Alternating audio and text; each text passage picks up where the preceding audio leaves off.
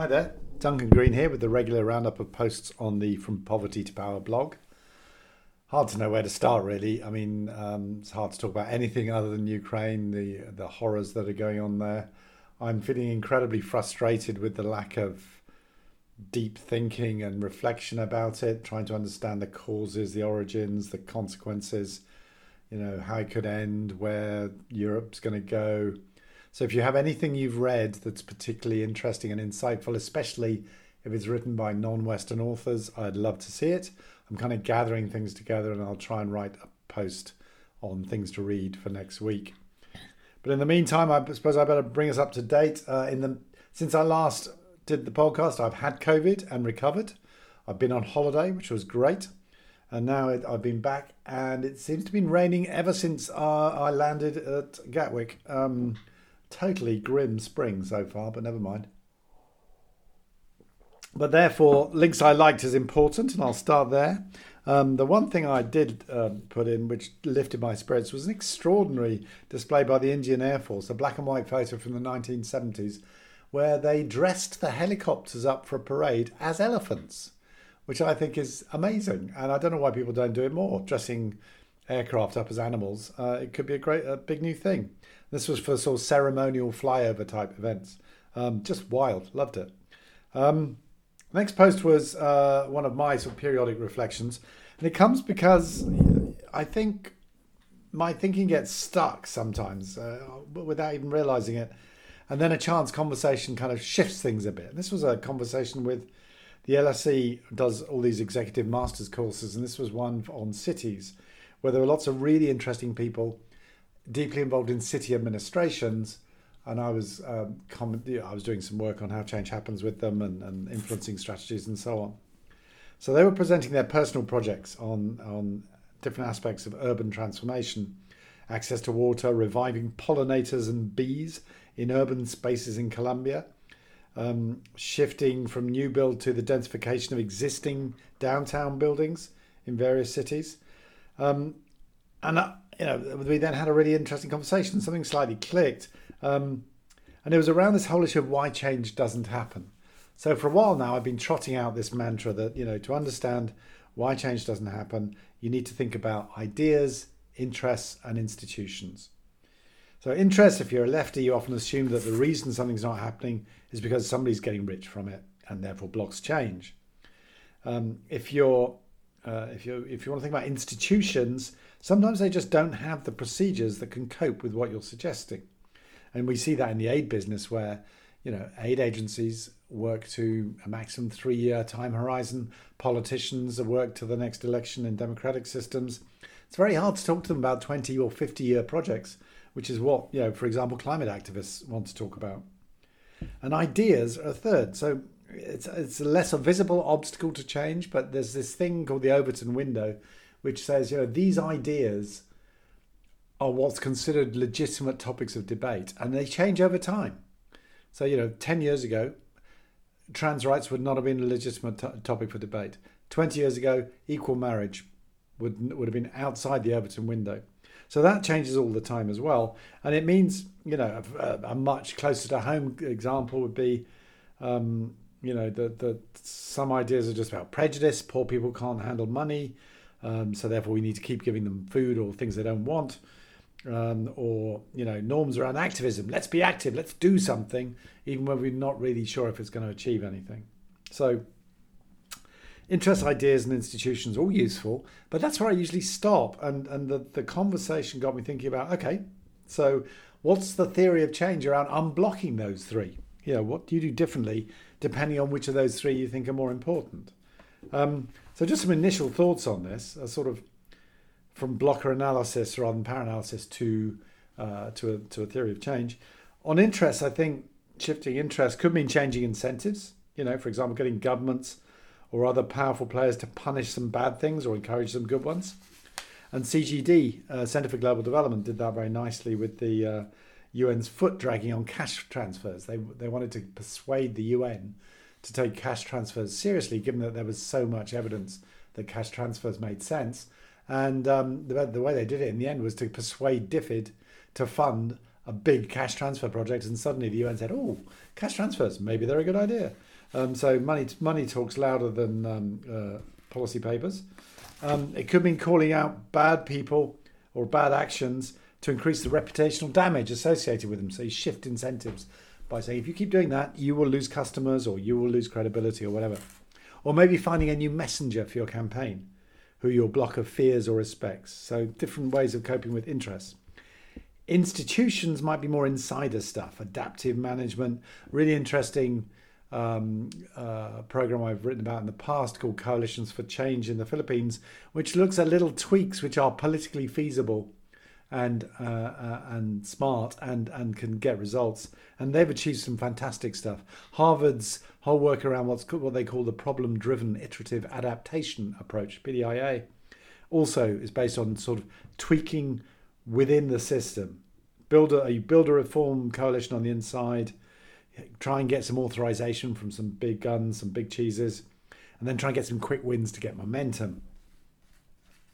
So that can that can work. Um, Ideas are more tricky. You know, uh, ideas shift longer term. It may be about taking control of university departments and getting you know new ideas into young and malleable minds, which I suppose is kind of what I'm trying to do at the LSE, although don't tell them that. Um, but there's also lots of work on how you build narratives, lots of work on changing social norms. So I think there's more and more thinking going on about how you shift entrenched ideas, because that seems to be one of the biggest problems we face so you know th- that was just some obvious stuff. I, I, I, left it to other people to comment. A few people did. If you're interested, do come and add your thoughts because I think it's something I want to develop in the future. And then I went on holiday, as I say, recovered from COVID before I went on holiday. I hasten to add. Um, and then uh, when we when I came back, the first post I put up was a guest post from Deborah Burton called "What has global military spending and emissions got to do with development?" And the answer is rather a lot. So this is rather interesting. I mean, she, she her first subtitle was "Stumbling upon a rather well-funded gas-guzzling elephant in the room," which I liked. And uh, and she says she's a former trade and tax campaigner at Christian Aid, and she was fascinated by the progression of development sector campaigns from debt to trade and from trade to tax. And she thinks something similar, or sees something similar, in the climate military relationship because conveniently hidden away inside the climate debate is an almost invisible matter of global military greenhouse gas, gas emissions. And this is a new one. I hadn't thought about this, so I was really interested to read this post. So, together with her colleague, Dr. Ho Chi Lin, uh, at Tipping Point North South, they'd been researching military spending through a development lens, and before too long, had inevitably arrived at the military climate development angle. It soon became very clear to us, she says, ever rising military spending was key to significant military emissions. Moreover, that military spending plus military emissions combined is a major unaddressed development concern. So the global global military spending is currently $2 trillion per year, $2,000 billion a year, as much as at the height of the Cold War. Although the emissions data is far from comprehensive, it's obvious that military spending literally fuels military greenhouse gas emissions. The bulk of, military spending is by G20 nations, and they account for 87% of that $2 trillion. Um, they're locked into fossil fuel dependent hardware like tanks, warships, and fighter jets, guzzling enormous amounts of fossil fuels. For example, an F 35, um, the most advanced and most expensive fighter jet currently on, on sale, drinks 6,000 litres of fuel per hour when it's, when it's flying. The Pentagon is the single largest consumer of energy in the US and the largest institutional consumer of fossil fuels in the world. In the UK, the Ministry of Defence, the MOD, by its own emission, admission, rather, I should say, uh, is the single largest contributor to greenhouse gas emissions within the central government, responsible for more than half the total emissions of government. For all this, militaries are exempt from compulsory reporting of their greenhouse gas emissions to UN processes and have no realistic or practical zero carbon plan. So, this is a huge gap in the carbon reduction um, uh, uh, discussion.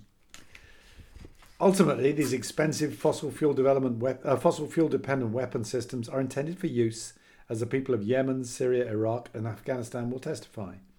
They will face the horrors of war, their homes destroyed, and will rely on emergency humanitarian appeals while at the same time living on the front line of climate change. Conversely, the war profits accruing to defence contractors will guarantee very healthy shareholder dividends. And while humanitarian appeals may or may not reach their target, weapons manufacturing is lucrative.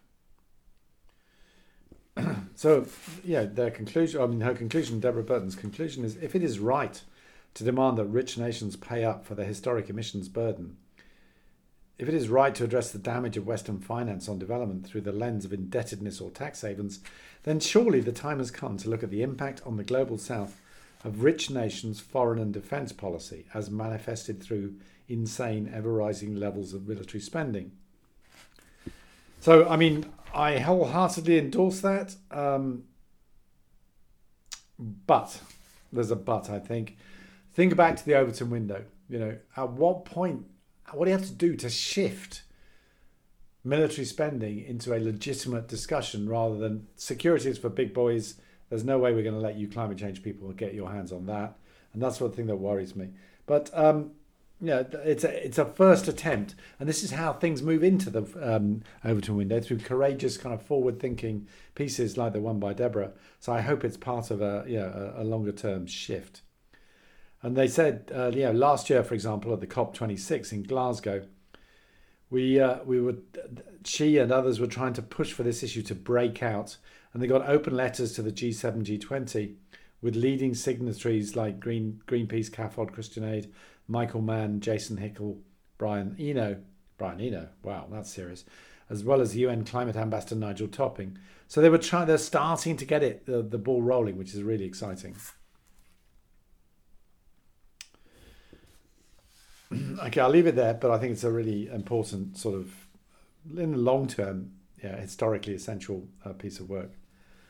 As is the next post actually, which also, and both of the, both of these posts were pegged to a new uh, report from the Intergovernmental Panel on the Climate Change, on climate change, uh, which came out this week. And this one is about a climate plea and IPCC special report on children? Question mark because there isn't one. And the trouble with, yeah, it's really tragic in a way that the IPCC report, which is incredibly important, big new data on the damage caused, on the problems that, to be addressed, and it's been overshadowed completely in the press by events in Ukraine. So, you know, only climate specialists really are talking about it, which is a shame. This is a piece by uh, Thomas Tanner at SOAS in uh, the University of London, Faith Nemina uh, at uh, Child Fund Alliance, Brigitte Rudram from Plan International, Yolande Wright from Save the Children, and Jason Garrett from World Vision. Um, and it's a fairly straightforward argument. I'll read it out actually. Whether you have one or not, impacts on children often invoke the strongest feelings in times of crisis, be it the recent flood victims of Madagascar or the civilian casualties of the Russian invasion of Ukraine. But another thing we know about children is that they can be powerful drivers of change, from Malala uh, Yousafzai to Greta Thunberg. Given children's enormous stake in the climate crisis and their powerful voice, surely the IPCC should be able to tell us more about the impacts on and potential actions for and by under 18s. No? Why not? The latest IPCC climate report was released this week, and its findings reveal that impacts are not even. Children are being impacted now and over their lifetimes, especially girls, those with disabilities, Indigenous children, and those living in lower income communities and countries. This is both worrying and evocative, but despite the report's encouraging synthesis, I'm not sure if encouraging is the right word there, uh, powerful perhaps, synthesis of efforts to adapt to climate change, it says little about the successes or potential of engaging children in these responses. And then they've got some quotes from um, uh, uh, child activists and, and, and others, where a choice has to be made between which of two school going children would miss school to queue for aid. It is always the girl child who does the queuing because normally they have responsibility for cooking and general household duties. And that's a quote, uh, quote from some research by adolescent girls from Chiredzi in Zimbabwe. So let's imagine what would happen if we actually asked kids to help decide on the backdrop to the rest of their lives. We doubt that many would choose contexts of un- unmanageable extreme weather or mass extinctions. the youth climate movement has become a powerful voice for climate justice, and this is inextricably linked to children's rights, including their rights to participate meaningfully in decisions that will affect them. So, why doesn't the IPCC have, have so much to say on the children as agents of change? Three reasons and areas for action. Researchers have to take some of the blame. The IPCC doesn't do research, they summarise the findings of other scientific evidence. Are we researching and publishing enough reports focusing on children, from impacts to adaptation with a child centred lens? Apparently not. Or is, is, is, there not enough priority given to child centred climate action? This is the second uh, possibility.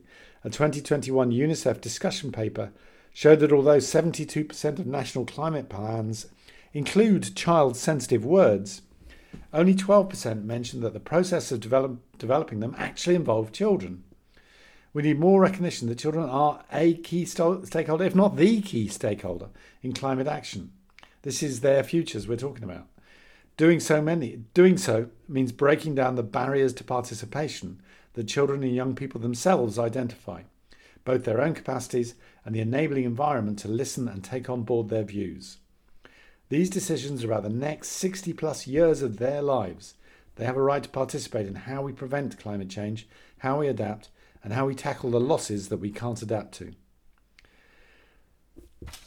so, finally, the IPCC process itself can wake up to the needs and voices of children. The 3,675 wow pages of the new report is daunting to experts but are the cornerstone of evidence-based frame evidence-based decision making. The IPCC should consider how they might involve children in the framing and dissemination of reports.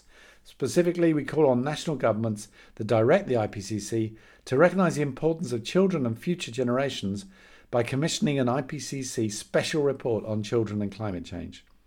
This can synthesise not only the evidence of impacts on children, but also evidence of their agency to understand and take action on climate change. Very important. Child rights, children underestimated, as we've seen so many times from Greta, but uh, many, many others. I wrote a book back in the ooh, 90s about the, the, the UN Convention on the Rights of the Child in Latin America and what an amazing impact it had, galvanizing children's movements, children's activism across the region. We need to apply that kind of thinking to climate change, which is a more positive note than I thought I was going to end up on. Um, and I hope you have a decent weekend. And let's hope the news next week is better than it's been for the last couple of weeks. Bye, everybody. Talk soon.